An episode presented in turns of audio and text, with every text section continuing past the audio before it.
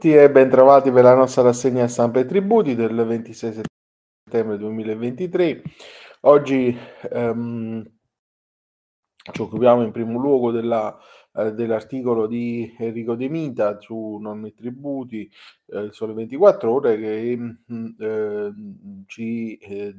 illustra come la razionalizzazione delle norme toglie spazio a illusione ed evasione il tema è quello della eh, riforma in corso d'opera e eh, secondo De Mita, a ben vedere, c'è uno spazio ancora più rilevante da creare, quello della espressione stabile della norma tributaria, cioè il lavoro sui testi unici è imprescindibile per dare respiro alla legge delega e una volta tanto si sottrae ai limiti dei vincoli di copertura, apparendo piuttosto una leva propulsiva per implementare il gettito, norme chiare, riconoscibili, stabili, orientano comportamenti coerenti e dissuadono dalla deviazione elusiva o peggio evasiva in favore dell'adempimento spontaneo della giusta imposta. Una delle chiavi di lettura dell'attuazione immediata della legge delega riguarda l'efficientamento dell'impianto normativo e della struttura dei tributi a partire dagli aspetti procedimentali, dalla semplificazione dell'accertamento e della riscossione, dalla razionalizzazione normativa deriva insomma la restrizione degli ambiti di elusione e di eh, evasione comunicazione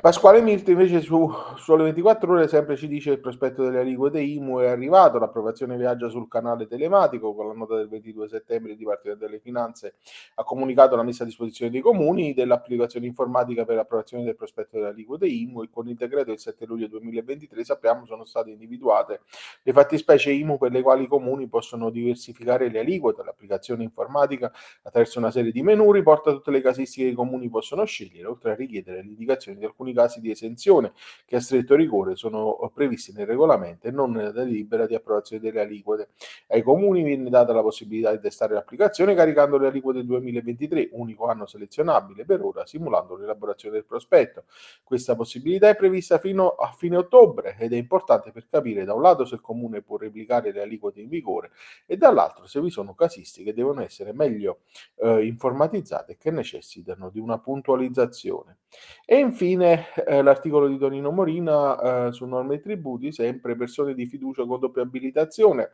Um, basta una istanza per accedere ai servizi disponibili nelle aree riservate agenzie delle entrate e delle entrate e discussioni e con il provvedimento del 25 settembre viene introdotta la possibilità per i rappresentanti delle persone di fiducia di essere abilitati ad usare nell'interesse di altre persone fisiche anche i servizi online dell'agenzia delle entrate e discussioni. In questo modo, con un'unica istanza, si può chiedere l'abilitazione all'utilizzo dei servizi disponibili nelle aree riservate alle due agenzie.